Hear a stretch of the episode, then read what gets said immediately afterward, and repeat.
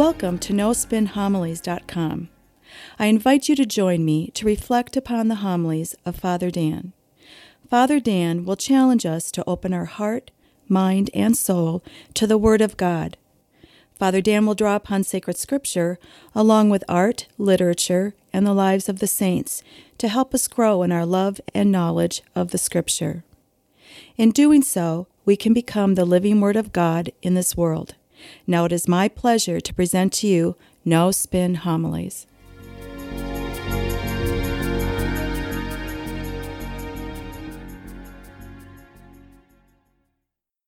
Today, our church around the world, Holy Mother Church, celebrates Easter, the resurrection of Jesus Christ.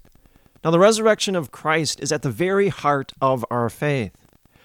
If you look at just sacred scripture, the whole New Testament is about Jesus Christ, his passion, death, and resurrection. The Old Testament prophesies about it.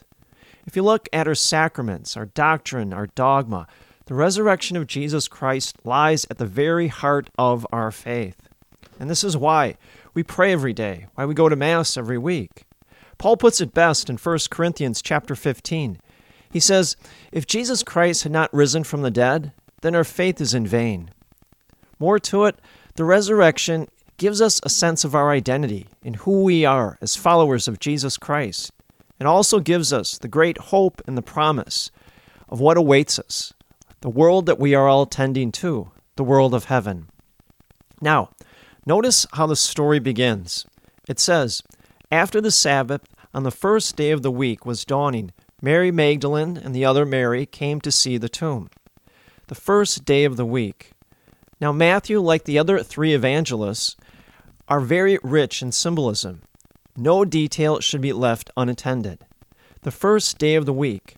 Well, here you could say Matthew is reaching back all the way to the story of creation in Genesis. God begins to create this entire universe on the first day of the week. Well, what's the implication here?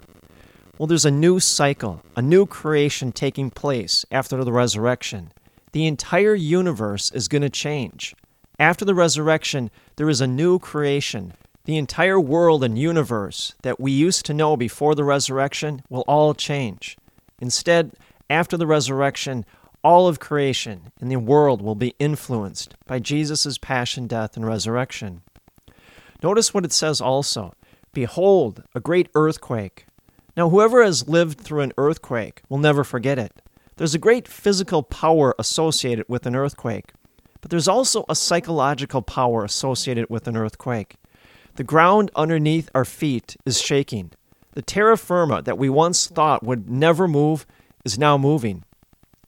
Everything that we took for granted, well, now is no longer because of Jesus' resurrection. See, that's the devastating consequences of the resurrection. It shakes us to the very foundation of who we are. You see, prior to the resurrection, the world stood on the foundation or on the pillars of sin, death, fear, and violence. Death had the final say over us. Now, with the resurrection, it's like an earthquake. It shakes those pillars. Now, those pillars begin to crack and crumble and fade away. And that's the power of the resurrection. Everything that we thought was absolute, which was death itself, is not the finality over us. And see, this is God's plan. From the very beginning of time, God's plan was for us to participate in that resurrection. That's why Easter should shake us like an earthquake. You know, if we truly stop and think and pray what Jesus did, He died and now He's risen from the dead. And this is God's plan. And it wasn't for Jesus to receive glory or adulation. Jesus did all these things for us, for us to have eternal life.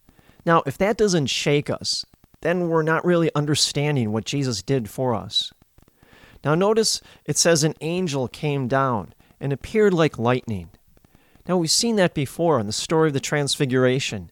Jesus climbs Mount Tabor, and the light of heaven breaks into this world and transfigures Jesus, miraculously white. Well, now this angel descends from heaven, and the light of heaven miraculously transfigures this angel.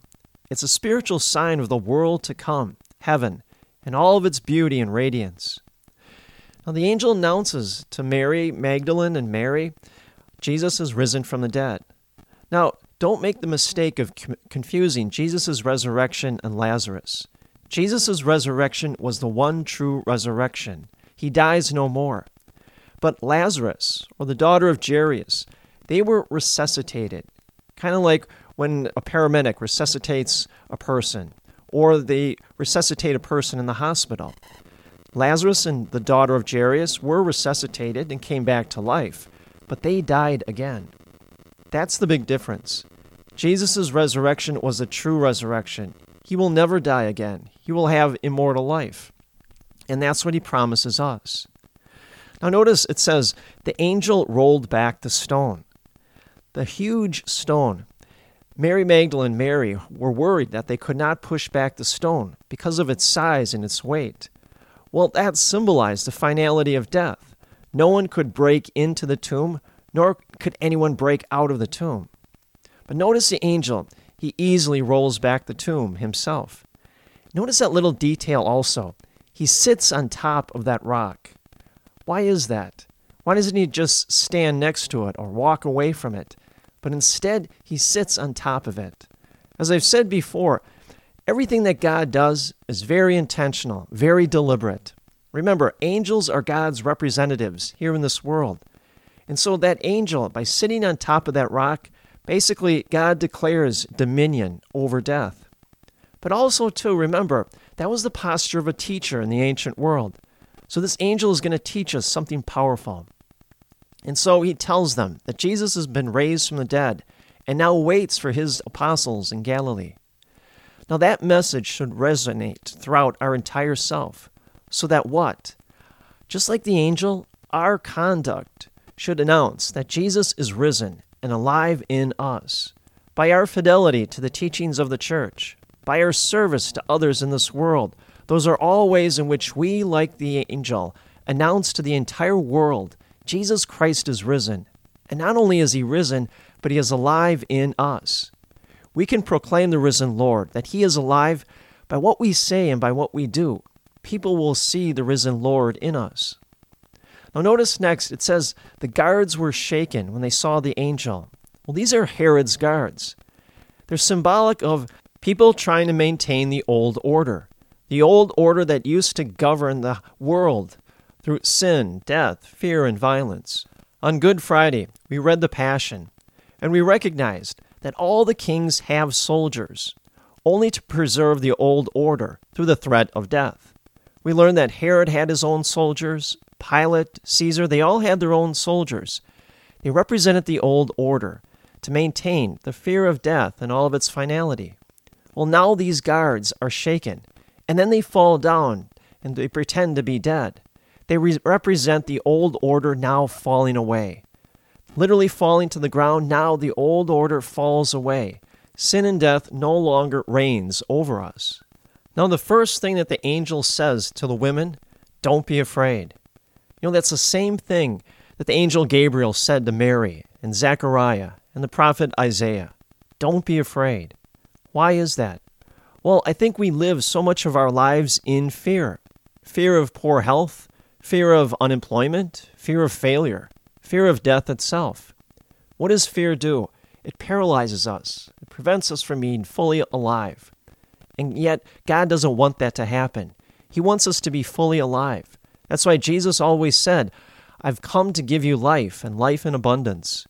Well, we have to be confident that there is a life waiting for us that is infinitely greater than we could possibly imagine in heaven. And therefore, we have to be fearless in this world in how we live our life and our faith life.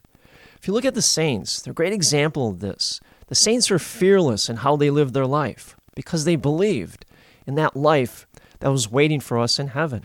One last thing. The angel tells the women, Go quickly and tell his disciples, He has been raised from the dead, and he is going before you to Galilee. There you will see him. Behold, I have told you. Then Mary Magdalene and the other Mary went away quickly from the tomb, and ran to announce this to his disciples. They went away quickly. Well, we do the same thing, don't we? When we see a movie, or maybe we've read a book, and it has a powerful impact on us. It changes the way we think, changes our life for the better. the first thing we want to do, quickly tell other people. We pick up our phone, we call people, we text them, we say, you know, you've got to see this movie. You got to read this book. It'll change your life forever for the better. Well, that's exactly what Mary Magdalene and the other Mary did. They acted quickly to run and tell the disciples that Jesus Christ is risen from the dead. Well, we must do the same thing ourselves. Like the angel, like Mary Magdalene, we must seize those opportunities to live out our faith. And in doing so, we too can tell the rest of the world that Jesus Christ is risen from the dead and that he is alive now in us. And people will see the resurrected Christ by how we behave, how we conduct ourselves, and what we say and what we do. They will see the resurrected Christ alive in us. And then we, like the angel and Mary Magdalene, we can be messengers of God's good will, His love, and His mercy in this world. And may the grace and the peace of Jesus Christ rest upon you always.